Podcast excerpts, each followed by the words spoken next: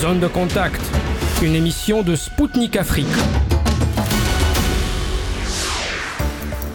Bonjour Bamako, bienvenue sur Spoutnik Afrique. Ce soir, c'est à nouveau Anthony Lefebvre et l'émission Zone de contact pour vous accompagner. Je suis ravi de retrouver à nouveau les auditeurs et les auditrices de Maliba FM sur le 99.5 FM à Bamako. Et tout de suite, voici le programme de notre émission d'aujourd'hui. Les derniers soldats français ont quitté le Niger, l'ONU qui a reconnu la légitimité des nouvelles autorités à Niamey et le Burkina Faso qui met en service deux nouvelles centrales solaires. Un navire chargé de céréales russes pour la RCA a jeté l'ancre au port de Yaoundé. Le ministre de l'Agriculture centrafricain réagira à cet événement dans un entretien exclusif. Sergei Lavrov a visité le Maroc et la Tunisie. Le ministre des Affaires étrangères tunisien nous a accordé un entretien exclusif et un juriste international tunisien, directeur d'un think tank, fera le bilan de ses visites au Maghreb du chef de la diplomatie russe. Quel bilan peut-on faire de l'année 2023 sur le plan militaire? Un expert en sécurité et en défense algérien, ainsi que le vice-président de la Commission de la défense et de la sécurité du Mali, reviendront sur les réalisations de l'année écoulée.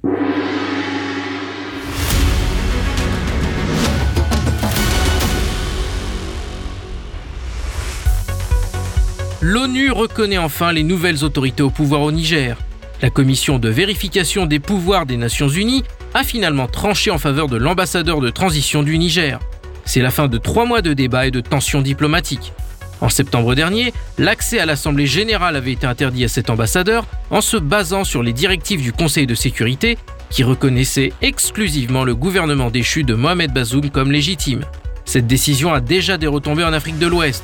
Le président du Bénin, Patrice Talon, a déclaré vouloir rétablir rapidement les relations avec ses pays voisins, dirigés par des militaires, évoquant notamment le Niger.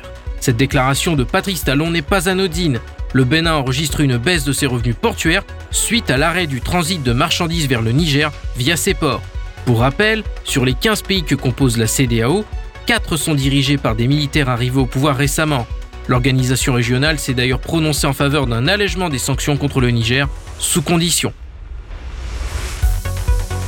Les derniers soldats français ont quitté le territoire nigérien ce 22 décembre. Cette opération de rapatriement est conforme au calendrier de retrait établi par Paris et Niamey. Une cérémonie actant le retrait des militaires français a eu lieu à la base militaire de l'escadrille à Niamey. C'est en présence du chef d'état-major des armées nigériennes, le général Moussa Salaou Barmou, que cet événement marquant pour le pays s'est déroulé. Pour rappel, les relations entre la France et le Niger se sont tendues après la prise de pouvoir par les militaires en juillet dernier, qui ont renversé le président Mohamed Bazoum.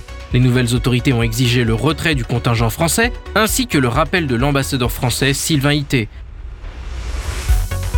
Le Premier ministre de la Transition, Apollinaire Kielem de Tambela, a inauguré deux centrales solaires dans l'ouest du Burkina Faso. La première est implantée dans la commune de Bobo Dioulasso et produira en moyenne 73 gigawatts heure par an pour le réseau national. La seconde est située à Pas et possède une capacité d'un peu plus de 54 GWh par an, ce qui permettra de raccorder 31 000 familles au réseau. Mohamed Zerouali, responsable du projet, a déclaré que le lancement de cette seconde centrale photovoltaïque va jouer un rôle essentiel dans le développement économique de la boucle du Moon en assurant une sécurité d'approvisionnement en énergie verte aux industries de la région. Pour rappel, le Premier ministre burkinabé de la transition n'est pas le seul membre du gouvernement à avoir assisté à la mise en service d'une centrale solaire photovoltaïque. Le 18 décembre dernier, le ministre burkinabé de la Défense, Kassoum Koulibaly, en a inauguré une située à Zano dans la région du centre-est. Il a indiqué que le Burkina Faso jouit d'un des meilleurs ensoleillements du continent africain. Selon lui, il faut s'appuyer sur ce potentiel pour tirer profit des avantages qu'il offre en termes de coûts par rapport aux énergies fossiles.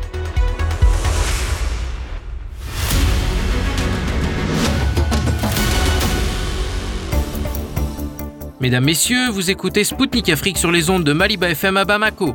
Bienvenue à celles et ceux qui nous ont rejoints sur le 99.5 FM. La République centrafricaine va recevoir sa cargaison de blé russe gratuite. Le navire affrété par Moscou a jeté l'ancre dans le port de Douala, au Cameroun. Après le déchargement et la meunerie, le blé rejoindra la RCA par voie terrestre. Pour rappel, cette livraison de blé russe gratuite fait suite à une promesse de Vladimir Poutine lors du dernier sommet Russie-Afrique. Ce mercredi 20 décembre, l'ambassadeur de la Russie au Mali, Igor Gromyko, a annoncé que Moscou a offert à Bamako 50 000 tonnes de blé et 20 000 tonnes d'engrais. Des navires chargés de céréales russes pour le Mali, le Zimbabwe et l'Érythrée sont actuellement en route, tandis que ceux à destination du Burkina Faso et de la Somalie sont arrivés dans les ports. Ces livraisons sont destinées à aider les pays africains à faire face à la crise alimentaire. Elle a été provoquée par la politique de sanctions américaines à l'égard de la Russie, comme l'a indiqué récemment le chef d'état-major des forces armées russes, Valery Gerasimov. Il a souligné que cette crise a aggravé les conflits armés internes sur le continent, tandis que l'Occident exerce un chantage sur les dirigeants africains. Au micro de Sputnik Afrique, Eric Rokos-Camo, ministre de l'Agriculture et du Développement rural de la République centrafricaine, a commenté l'arrivée des céréales russes promises par Vladimir Poutine. Merci beaucoup, Monsieur le Ministre, euh, d'être au micro de Spoutnik Afrique. Euh, la première question que notre agence a, l'honneur et le plaisir de vous poser concerne les céréales russes, parce que la Russie s'est engagée à livrer gratuitement à plusieurs pays africains, et euh, ces livraisons sont déjà sur le sol africain et doivent arriver sous peu dans votre pays, en Centrafrique. dans quelle mesure cette livraison est-elle importante pour votre pays? Euh, je, je, vous remercie pour l'opportunité que vous me donnez pour me prononcer sur la réalisation de cette promesse faite par le président de la Fédération de Russie, euh, Vladimir euh, Poutine, que nous remercions. Je voulais dire que cette livraison euh, nous le conforte dans la sincérité de la coopération avec la Fédération de la Russie, qui n'a jamais fait défaut à notre pays la République centrafricaine. Cela va nous permettre d'améliorer le support que l'État centrafricain ne cesse de mener en faveur des, plus démunis, ainsi que que les réfugiés qui commencent à, croître dans le nord venant du, du Soudan face euh, à la suite de cette et puis euh, du aussi du sud du.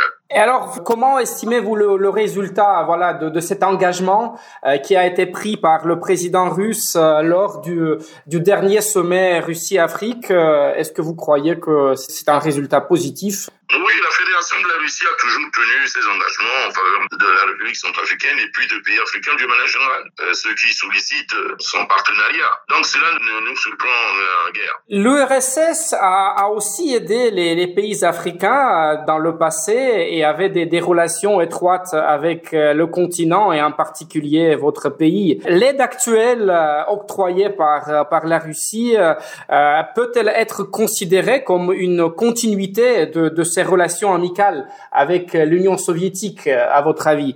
Exactement. Comme je l'ai dit plus haut, euh, la, sincérité et la constance de la Fédération de la Russie dans ses relations avec les pays africains sont une, euh, une évidence.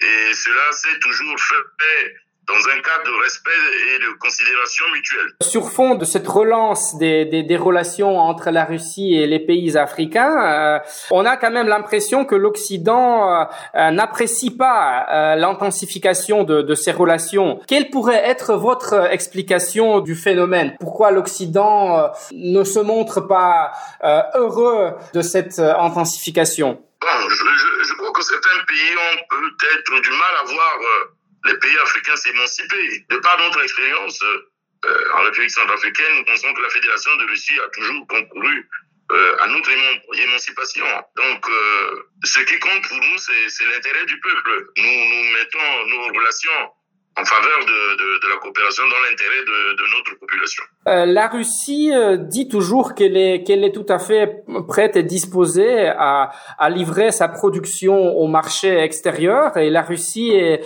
l'un des plus grands producteurs de, de céréales et d'engrais. Euh, cependant, les, les, sanctions occidentales imposées contre Moscou euh, euh, ont perturbé les chaînes d'approvisionnement et aussi les règlements financiers, ce qui a compliqué beaucoup la situation sur les marchés internationaux et aussi a, fait accroître les, les prix.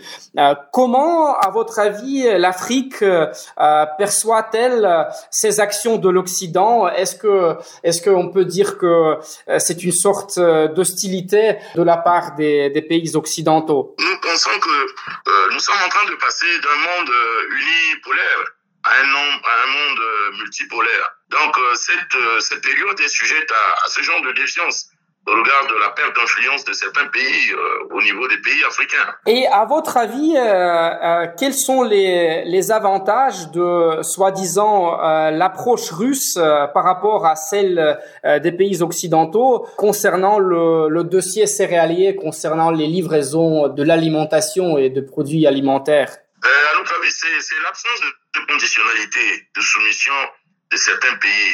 Euh, nous n'avons pris aucun engagement de soumission face à, à ce don russe. Et c'est cela que nous apprécions. Hein? C'est cela parce que euh, dans le domaine humanitaire, euh, on ne doit pas mélanger le domaine humanitaire et puis les, les, considérations politiques qui peuvent empêcher ces genres d'actions euh, salvatrice euh, ou qui contribue à l'amélioration des conditions de vie de, de, la population. Merci beaucoup, Monsieur le Ministre. Et toute petite question euh, euh, qui concerne plutôt euh, les médias, mais je me permets quand même de vous la poser.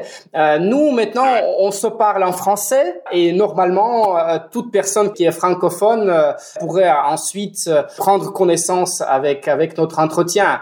Mais pourtant, les, les ressources des, des médias russes, dont par exemple exemple, notre agence Sputnik euh, est complètement bloquée en Europe et en particulier en France, qui est le, bien sûr le principal pays francophone euh, dans, dans le monde. Comment voyez-vous euh, cette situation? Est-ce que c'est est-ce que c'est juste Est-ce que c'est justifié de bloquer les médias pour voilà empêcher les gens de s'échanger des, des informations dans le monde moderne? Pense que c'est c'est pas c'est pas du tout euh, juste que maintenant les chantages ou les systèmes de blocage, on peut les interpréter comme étant des, des moyens injustifiés et illégaux pour permettre de, de, de bloquer les avoirs des uns et des autres, de faire des chantages de ce type.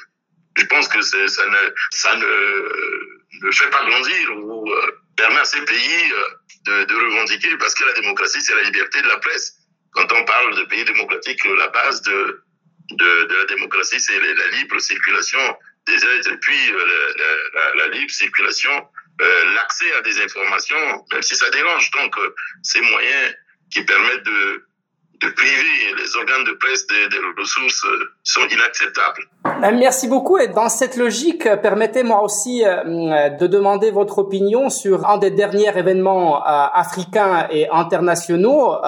Peut-être vous avez entendu parler que l'ONU a, finalement reconnu les, autorités du Niger, les nouvelles autorités du Niger, comme représentants légaux de, ce pays. Et voilà, on, vient juste d'avoir voir euh, une déclaration du président béninois qui euh, aussi dit qu'il euh, va continuer à coopérer avec le Niger, maintenant avec les nouvelles autorités. Est-ce que, à votre avis, ça montre que, voilà, dans le monde, comme vous le dites, qui devient de plus en plus multipolaire, est-ce que ça montre que certains pays simplement sont obligés d'accepter cette nouvelle réalité, d'accepter ces nouveaux choix qui sont faits par les populations africaines? Euh, ce que nous pouvons dire, c'est quoi? C'est la souveraineté appartient au peuple.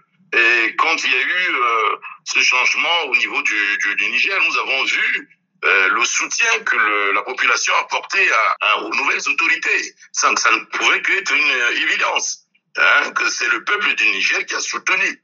Euh, donc c'est ça, c'est ce mouvement d'autodétermination des peuples euh, africains qui sont à la reconquête de, de cette souveraineté, une véritable souveraineté, de destinée, de prendre en main leur destinée. Merci beaucoup, Monsieur le Ministre. Et, euh, finalement, juste toute dernière question euh, concernant cette livraison du blé russe. Quand est-ce que vous, vous, vous expectez l'arrivée de, de cette livraison sur le sol centrafricain? Bon, disons que, voyez-vous, dans le cas de, de la République centrafricaine qui euh, au demeurant, euh, est un pays enclavé. Donc, nous utilisons les, les installations portuaires du Cameroun euh, pour recevoir d'abord le blé. Et deuxièmement, nous avons la République centrafricaine ne dispose pas de moulin pour la transformation du blé. Donc, nous sommes en train d'engager la procédure auprès de, de l'administration douanière camerounaise pour nous autoriser à transformer ce, ce, blé au niveau du Cameroun avant, avant que le blé ne puisse prendre la route pour arriver en, en République centrafricaine. Merci beaucoup, Monsieur le Ministre. Espérons que très bientôt votre pays disposera des, des sites pour euh, euh, manufacturer euh, ce blé. Et alors voilà, on, on, il y aura plus de projets pareils entre entre nos pays. Je crois, compte tenu de la sincérité et puis les problèmes, enfin, de, de, du respect des engagements que la Fédération de Russie euh, le point en faveur de certains pays africains, nous espérons que euh, nous pourrons bénéficier, dans le cadre de cette coopération agissante, euh, la possibilité d'installer une unité de transformation de blé euh, au niveau de la République centrafricaine. Ce sera une très bonne, ce sera une bonne chose pour notre pays. C'était Eric Rocos-Camo, ministre de l'Agriculture et du Développement rural de la République centrafricaine pour Spoutnik Afrique. Il a commenté l'arrivée du navire transportant du blé russe, livré à titre gratuit à la RCA.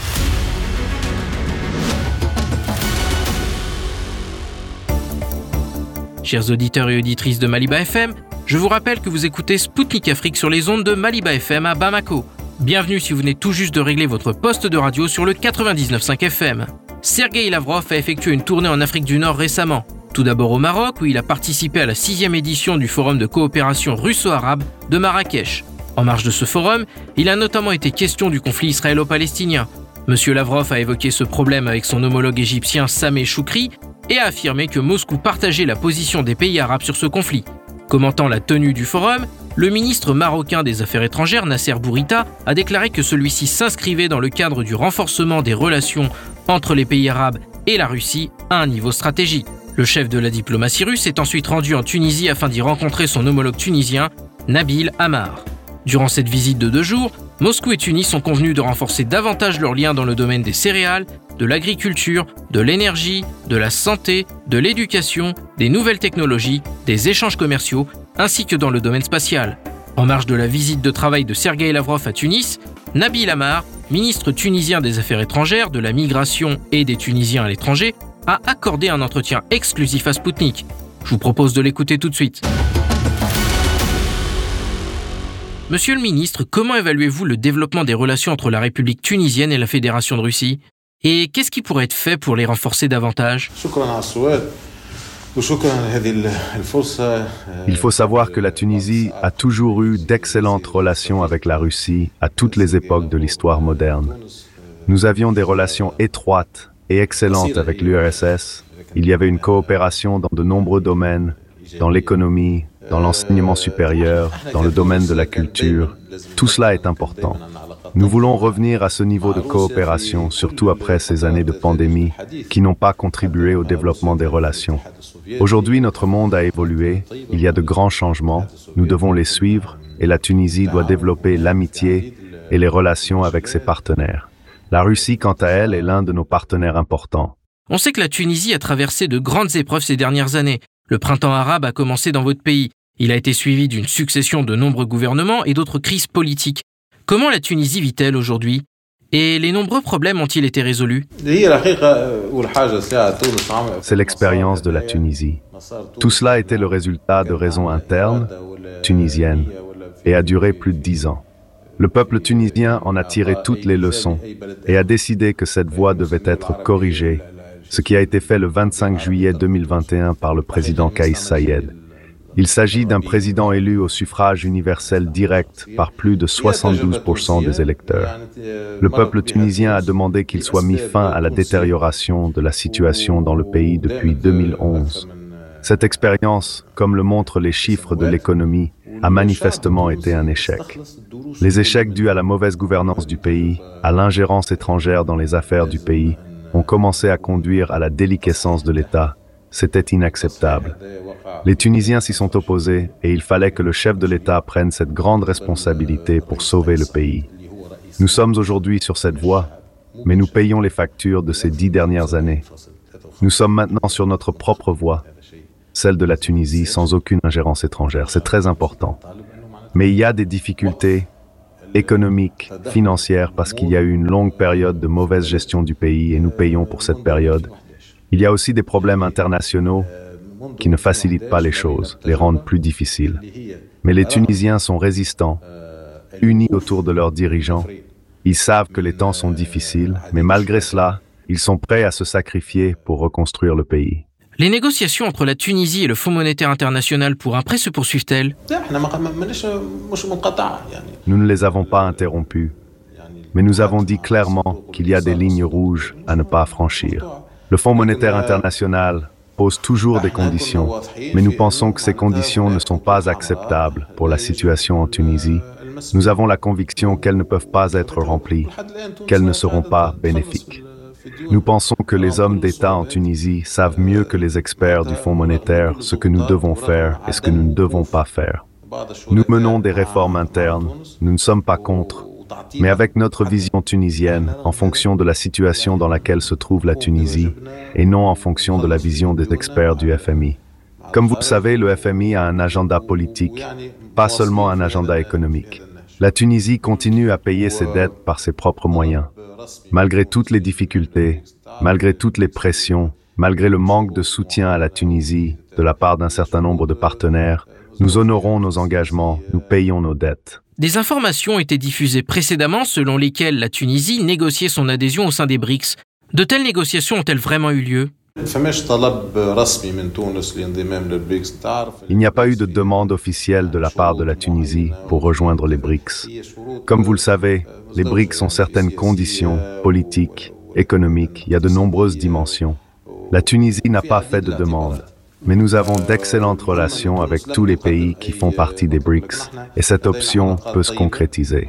Néanmoins, jusqu'à présent, il n'y a pas eu de demande officielle de la part de la Tunisie pour rejoindre les BRICS. Depuis plusieurs mois, la situation en Palestine, dans la bande de Gaza, est l'un des principaux sujets de l'actualité mondiale. La Tunisie a organisé à plusieurs reprises des manifestations de masse réunissant des milliers de personnes en solidarité avec le peuple palestinien.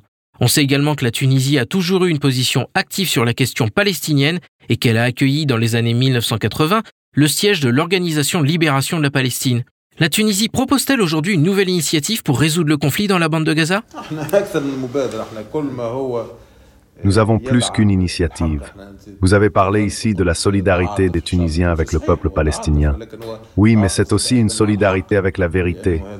Ces gens sont opprimés, ils sont tués maintenant, les femmes sont tuées, les enfants sont tués. C'est incompréhensible. La Tunisie s'y oppose de toutes ses forces.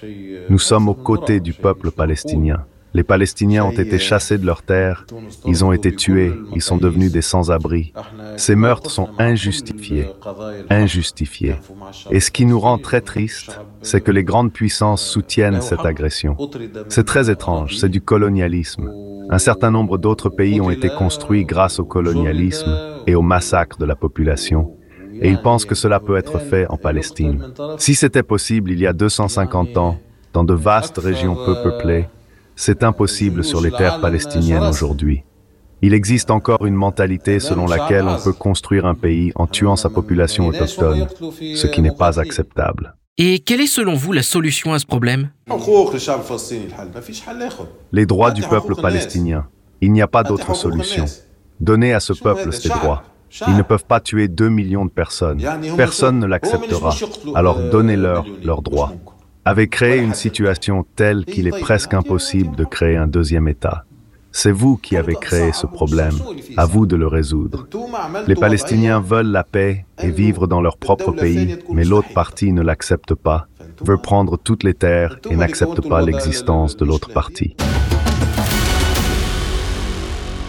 C'était Nabil Amar, ministre tunisien des Affaires étrangères, de la migration et des Tunisiens à l'étranger pour Sputnik Afrique. Pour analyser ses propos, ainsi que pour faire le bilan des visites au Maroc et en Tunisie de Sergei Lavrov, je vous présente le docteur Abdeljelil Dahari, juriste international et directeur du think tank international Dignité et Espoir. Le ministre russe des Affaires étrangères Sergei Lavrov a effectué une tournée dans les pays d'Afrique du Nord. Après une réunion du Forum de coopération russo-arabe au Maroc, il s'est rendu en Tunisie où il s'est entretenu avec les autorités du pays. Comment interpréter cette visite dans le contexte géopolitique actuel?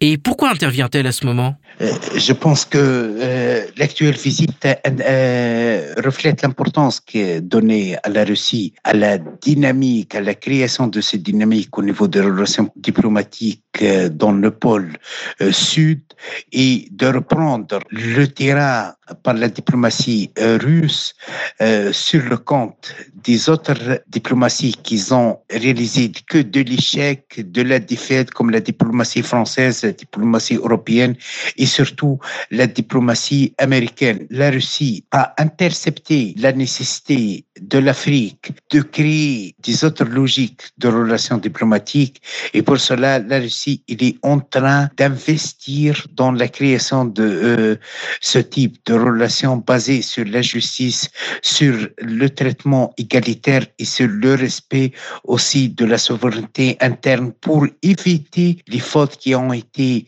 commises par des Européens, surtout les, Français, et par des Américains, où les relations avec l'Afrique a été caractérisées par euh, l'inégalité, l'ingérence dans les affaires internes et euh, le mépris. Euh, le moment, le choix de moment, c'est très important parce que le monde passe par des crises, des crises au niveau de l'économie, des crises existentielles aussi au niveau de la sécurité si vous voyez la situation au Moyen-Orient, la situation dans l'Europe de l'Est, l'immigration, les mouvements de la libération, de libération interne euh, et nationale en Afrique. C'est le moment d'établir des relations, d'établir euh, un autre dynamique des relations diplomatiques internationales pour arriver à l'établissement d'un nouvel ordre mondial qui peut remplacer l'ordre mondial qui a dirigé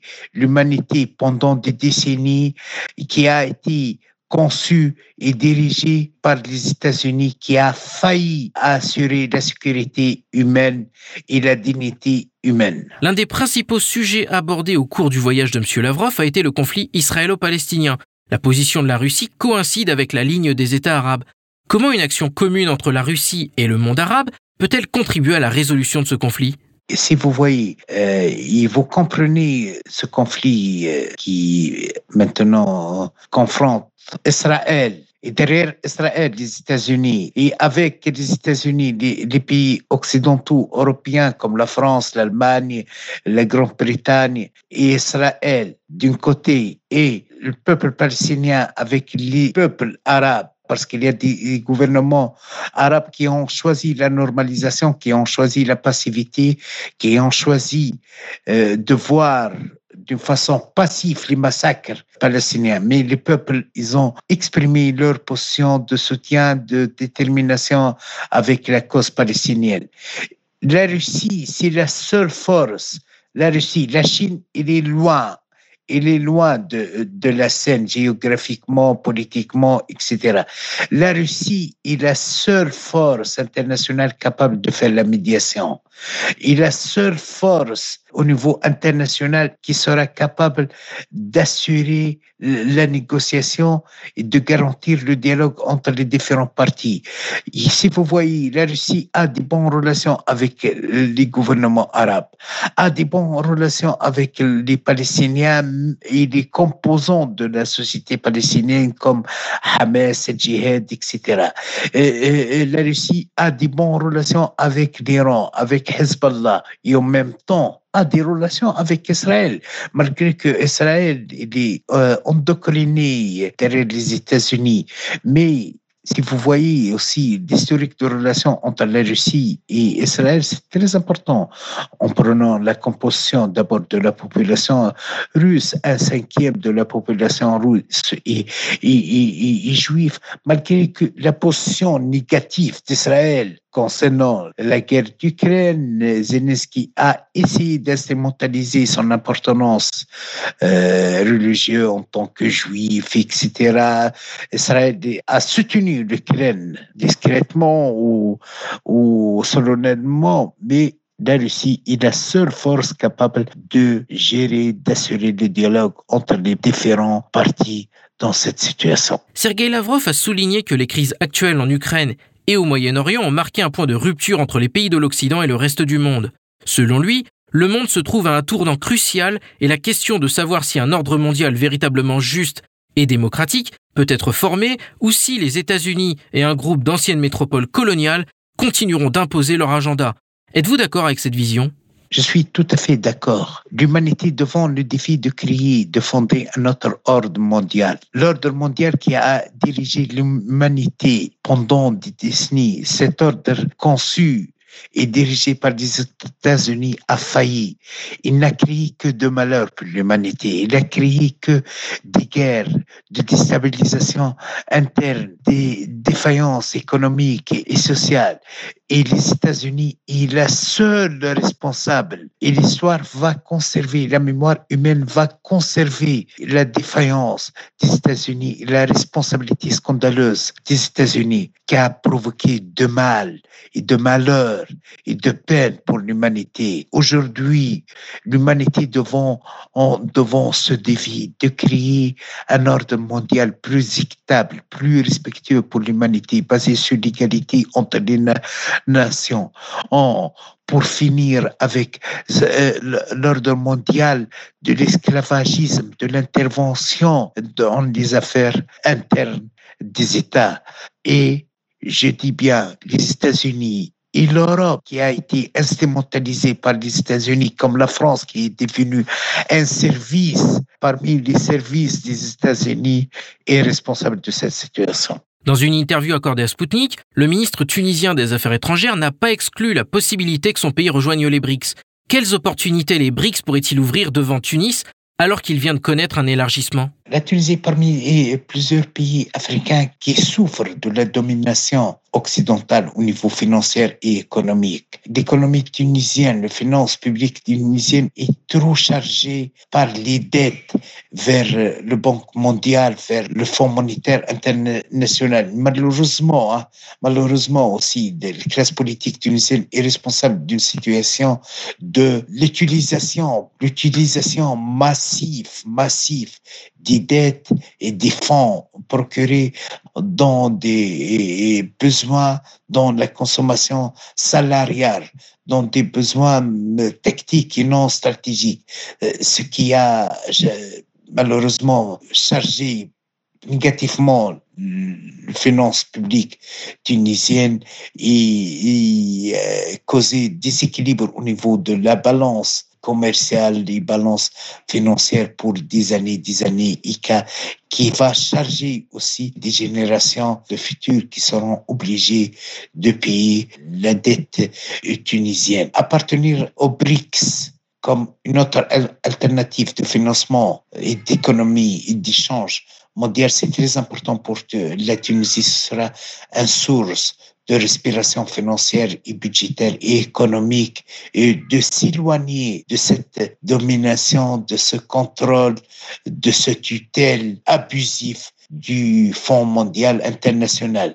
Le BRICS, sera un relais de secours pour l'économie tunisienne, un relais de euh, revitalisement, d'investissement, de réanimation pour l'économie et le financement tunisien. Le ministre tunisien a dit aussi que les négociations entre la Tunisie et le Fonds monétaire international pour un prêt sont en cours, mais il a noté que les conditions du FMI sont inacceptables pour le pays.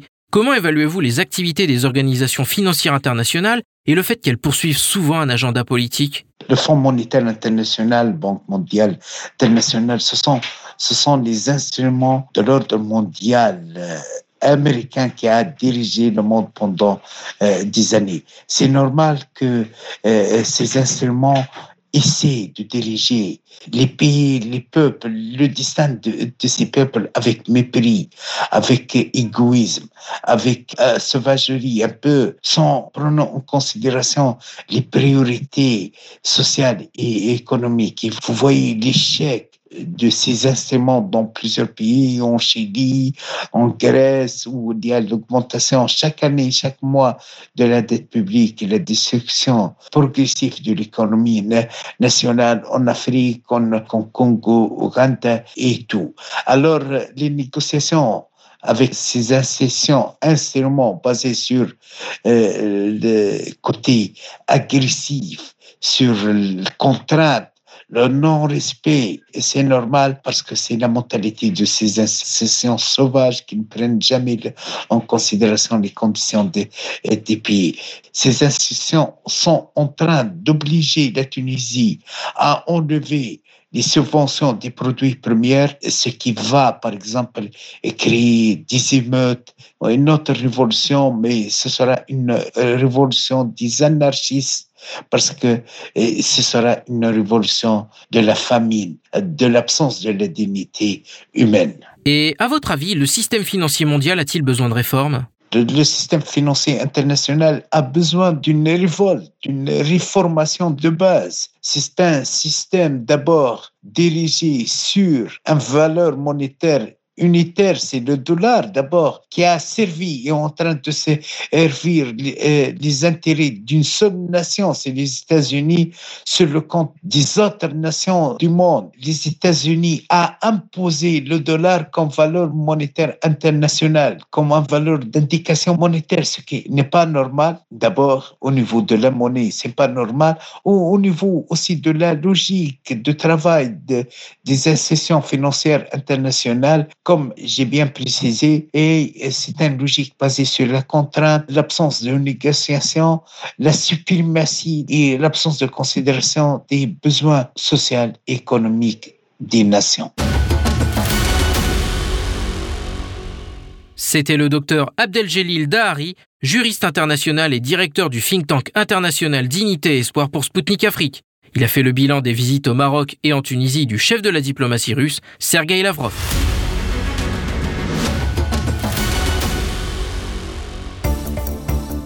Chers auditeurs et auditrices de Maliba FM, vous écoutez Spoutnik Africa Bamako sur le 99.5 FM. Ici l'émission Zone de contact présentée par Anthony Lefebvre. Je salue celles et ceux qui viennent de nous rejoindre. L'année 2023 arrive à son terme prochainement. Cette période est traditionnellement le moment propice pour faire le bilan des réalisations de l'année écoulée. Nos regards se tourneront bien entendu en Ukraine où l'opération spéciale russe se poursuit. Sur la ligne de front, on retiendra l'échec de la contre-offensive ukrainienne malgré l'envoi massif d'armes occidentales à Kiev. Dans le Sahel, une nouvelle alliance militaire s'est formée entre le Mali, le Burkina Faso et le Niger. Intitulée Alliance des États du Sahel, celle-ci peut déjà se targuer de victoires militaires majeures, notamment à Kidal au Mali, scellant au passage le sort du G5 Sahel, pour qui son existence est désormais comptée. Sur le continent africain, on a également assisté à la fin de la MINUSMA, placée sous l'égide de l'ONU, et au départ des soldats français du Niger, suite à la destitution du président Mohamed Bazoum par les militaires. Au micro de Spoutnik Afrique, Akram Kariev, expert en sécurité et défense, fondateur et animateur du site d'information militaire algérien MENA Défense, ainsi que Fousseinou Ouattara, vice-président de la commission de la défense et de la sécurité du Conseil national de transition malien, ont fait le bilan de l'année militaire 2023. Monsieur Kariev, lors d'une réunion au ministère de la Défense, Vladimir Poutine a déclaré que le mythe de l'invulnérabilité des armes occidentales s'est effondré avec le conflit en Ukraine. Comment se fait-il alors qu'avec toutes les armes occidentales livrées à Kiev, sa contre-offensive ait échoué? Bah, En fait, euh, il s'agit de, plusieurs choses. C'est un cumul de choses. Premièrement, euh, les armes, euh, les armes occidentales ont été faites pour une utilisation intensive, mais sur une très courte durée. Donc il y a un problème de, apparent de, de robustesse et de fiabilité. Ce sont des armements qui nécessitent énormément de maintenance, d'entretien, qui ne sont en réalité qui ne sont pas faits pour euh, pour euh, une utilisation très très prolongée et très intense comme cela a été euh, le cas pendant l'opération spéciale. Donc il y a cela, il y a aussi le fait que les la Russie et le complexe militaro-industriel russe aient eu suffisamment de capacité d'adaptation euh, du point de vue engineering pour euh, moderniser euh, sur, dire sur le pouce des armements russes et les adapter à la, à la réalité de ce qu'ils avaient face à eux. Néanmoins, certaines armes occidentales ont quand même prouvé une certaine efficacité, mais majoritairement, on, on, a vu que la robustesse et la masse de l'armement russe a fait le poids face aux armements occidentaux. Et vous, Monsieur Ouattara, quelles sont selon vous les raisons de l'échec de la contre-offensive ukrainienne? Je pense que cela peut se comprendre aisément parce que quand les gens finissent par croire à leur propre propagande et confient de la réalité et qui se croient invincibles. Si vous venez sur le terrain, on voit tout de suite euh, la différence entre la théorie et la pratique. Je pense qu'ici, c'est le pragmatisme euh, de la Russie qui a gagné et surtout le patriotisme aussi des Russes et le génie créateur surtout des Russes. Qu'ils ont prouvé que avec peu de moyens, on peut faire beaucoup mieux que les gens qui ont beaucoup plus d'argent. Donc ici, c'est le génie créateur qui a déterminé sur le terrain. Monsieur Ouattara, dans ce contexte, comment évaluez-vous l'efficacité des armes russes que Poutine s'est engagé à perfectionner encore davantage? Je pense qu'aujourd'hui, tout le monde est convaincu que depuis longtemps, il me semble qu'il y a plus de 20 ans déjà, euh, je me souviens bien que Poutine, lors d'une de ses interventions, avait déjà dit que la réponse de la Russie sera moins chère et beaucoup plus efficace que ce que les Américains préparaient comme euh, arme de guerre avec la guerre des étoiles, tout, tout, tout. Et on voit maintenant que c'est ce qui est en train de se réaliser, parce que même si vous prenez le Mali, euh, depuis dix ans, on a eu toutes sortes d'armées de tous les pays sur notre sol, avec toutes sortes d'armes. Mais il a fallu que on se donne la main avec la Russie et que la donne chance sur le terrain. Et l'efficacité des armes russes sur le sol malien s'est avérée beaucoup plus efficace. Et nous, en tout cas, de notre côté, nous en sommes très contents aujourd'hui. Et vous, M. Kariev, quelle évaluation pouvez-vous nous faire des armes russes? On le voit euh, chaque jour, euh, chaque jour qui, qui arrive euh, démontre euh, que ces armements-là euh, sont efficaces, sont robustes, sont faits pour le terrain sont faits pour être utilisés dans toutes les conditions. On les a vus, on a vu que l'efficacité des armements russes n'a pas varié euh, selon euh, les conditions météorologiques, par exemple. Euh, on voit qu'en face, lorsqu'il s'agit d'équipements roulants, par exemple, les équipements occidentaux ne fonctionnent pratiquement pas l'hiver. Or, les, équipements russes ne subissent pas trop de variations de température ou de conditions météorologiques. Donc, l'efficacité des armements russes, même si euh, parfois euh, il y a des limitations en termes de, précision, en termes de portée, mais le fait qu'il y ait euh, à la fois la masse, la robustesse, la disponibilité d'emploi fait que euh, utiliser euh, correctement, ce sont des armements qui, qui se sont avérés très très efficaces et qui, je pense, euh, vont vers plus d'efficacité grâce au retour d'expérience qu'il y a eu au combat. Monsieur Ouattara, est-ce qu'à votre avis, cela pourrait-il déboucher sur de nouveaux contrats d'armement entre la Russie et d'autres pays, notamment les pays africains? Euh, Je suis sûr qu'il doit avoir déjà une liste très longue pour les commandes. C'est l'industrie militaire russe euh, qui va déterminer le devenir de beaucoup de pays dans le futur. Et même si cela va rendre jaloux, parce que nous savons que beaucoup de choses se font, c'est une concurrence rude entre les pays occidentaux et la Russie aujourd'hui. Le problème est que la Russie, quand même, a une position beaucoup plus confortable parce que la Russie regorge euh, des ressources du sous-sol et, même des, ressources de la nature qui peuvent suffire à la Russie. Alors que beaucoup de pays occidentaux euh, misent plutôt sur leur puissance militaire pour euh, remplir euh, leur caisse afin d'avoir quand même un budget pour subvenir à leurs besoins. Aujourd'hui, nous savons que des pays comme euh, la France souffrent, qu'ils sont en train de perdre des places dans le monde pour la vente des armes. Parce que la vente des armes, c'est l'une des sources qui renflouent leur budget. Donc, on comprend aisément qu'ils vont tout faire pour essayer de barrer la route à la Russie. Dans les mensonges, parce qu'on voit beaucoup de manipulations et de, désinformations sur les médias. Mais ce qui est sûr, le résultat est là. Les armes russes sont beaucoup plus efficaces. Monsieur Kariev, pensez-vous que de nouveaux contrats d'armement entre la Russie et des pays africains pourraient être signés à l'avenir? C'est tout à fait probable. D'abord, euh, ça va déboucher euh, sur une modernisation de tous les armements euh, vendus auparavant par la Russie euh, aux pays africains. Euh, de nouvelles données sont là, de nouveaux réglages sont là, donc cela veut dire que potentiellement tous les armements achetés ces dix dernières années par les pays africains ou autres euh, vont devoir euh, subir euh, des modifications et de, la modernisation, en fait, pour les mettre au standard de, de l'après-guerre en Ukraine. Donc, de nouveaux armements sont apparus.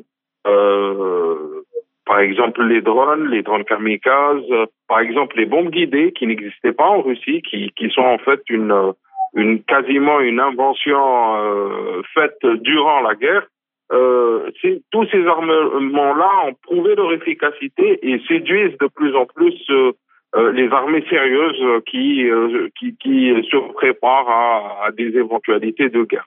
Donc oui, moi je m'attends à ce que, euh, vu la démonstration de précision, par exemple, des missiles, de l'artillerie, des drones et aussi des bombes guidées, que ce soit des équipements qui seront à l'avenir euh, vendus en Afrique et un peu ailleurs.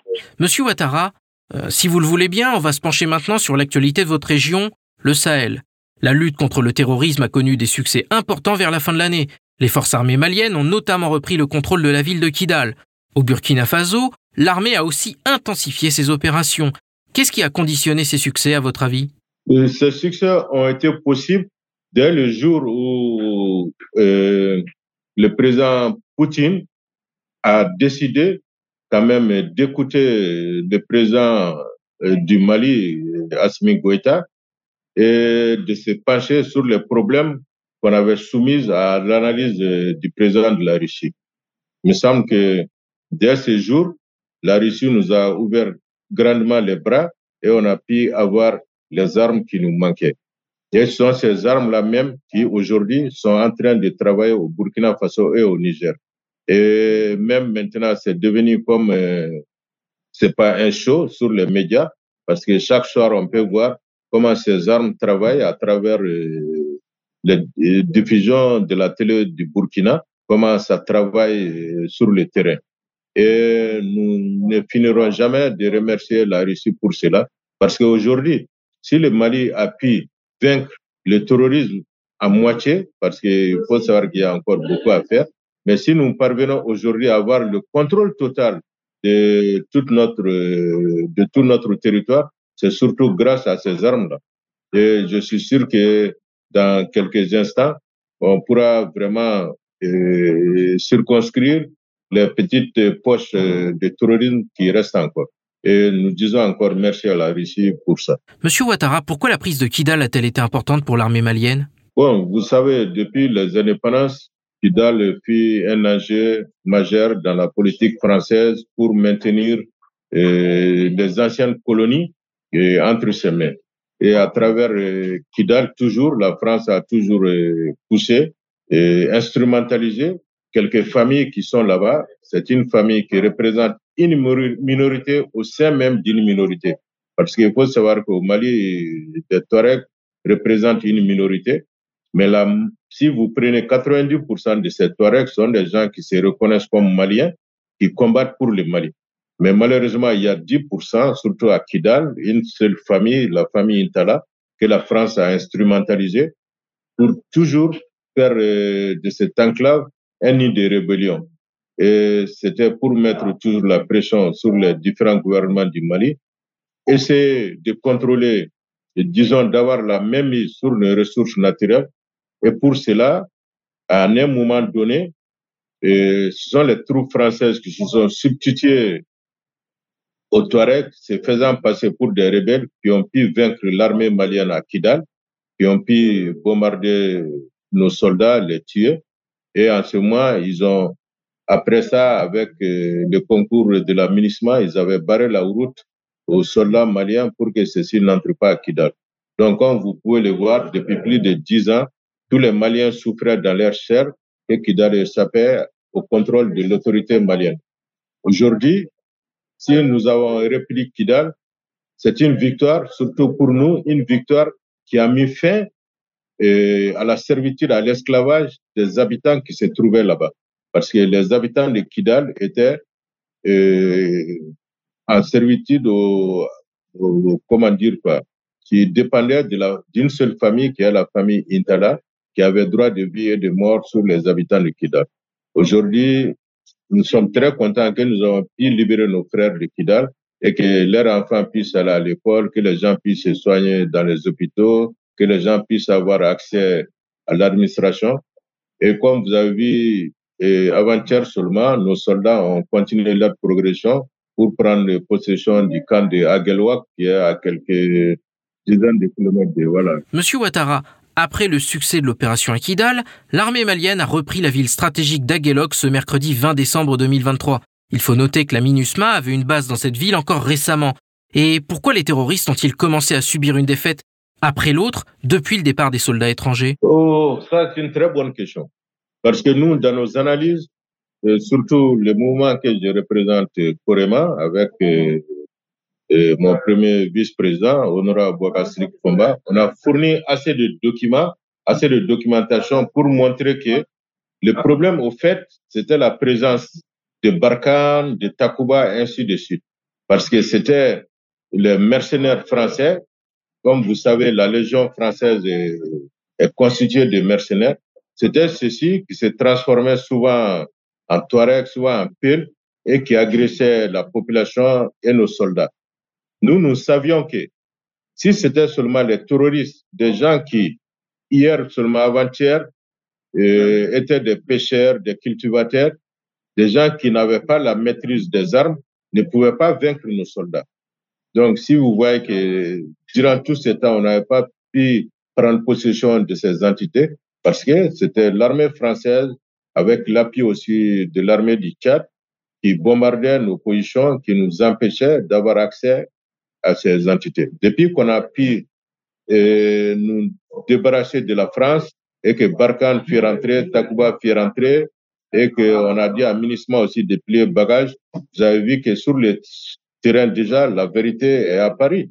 Nos soldats ont pu prendre position de toutes les emprises que nous avions perdues avant. Et vous, Monsieur Kariev, quelle est votre opinion sur cette question? Effectivement, euh, faire la relation entre euh, la présence de forces étrangères, euh, MINUSMA et euh, la, la, en fait euh, et, et, et la, la, facilité avec laquelle euh, se déplacent aujourd'hui les, les, les FAMA au nord est, pertinente. Elle est très très pertinente. C'est vrai que la MINUSMA en fait était aussi une force quasiment d'occupation qui a fait que euh, c'était très difficile pour Bamako de s'implanter un peu partout.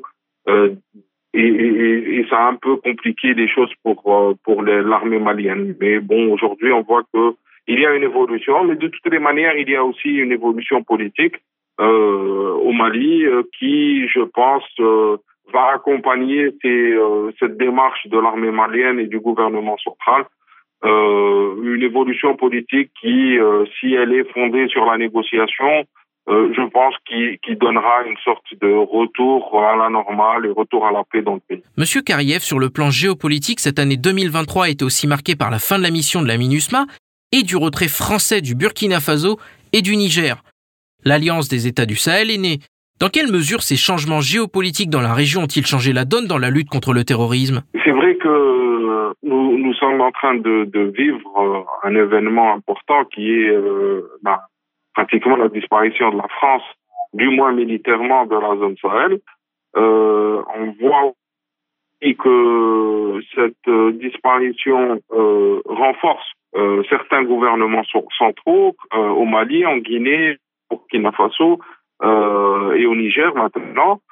on voit que cette, le départ de la France donne plus de latitude à ces gouvernements centraux-là de euh, gérer à leur façon euh, euh, les, les, les, la, crise avec les différents groupes armés, terroristes ou pas, parce que il y a des rébellions aussi un peu partout dans la région, et ça renforce une sorte de, dynamique régionale entre ces, gouvernements centraux-là pour faire quelque chose.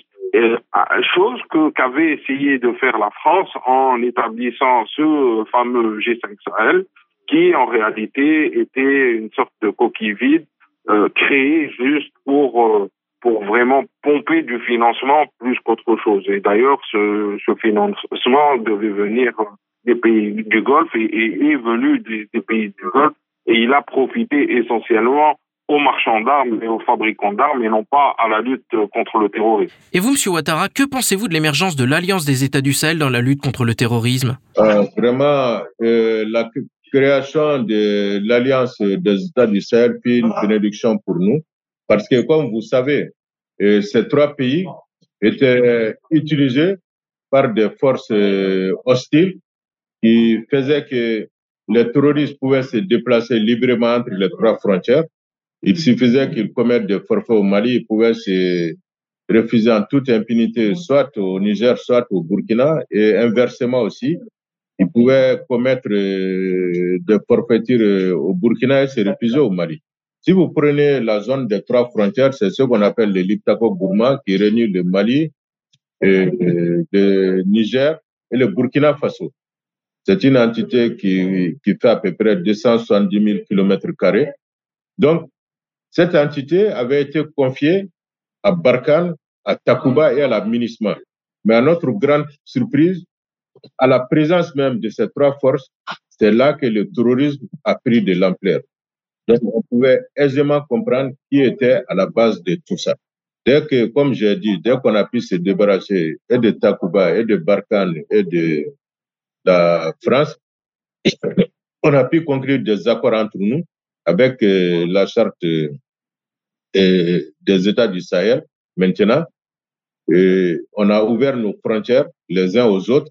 Donc, euh, si le Burkina commence à pourchasser des terroristes, ils peuvent le faire jusque sur le territoire malien ou bien donner les relais aux soldats maliens qui prennent les relais aussi pour finir le travail. Et c'est la même chose avec le Niger. Et c'est une alliance qui est très solide qui aujourd'hui bénéficie aussi du soutien et de la Russie, de la Chine, de la Turquie, ainsi de suite.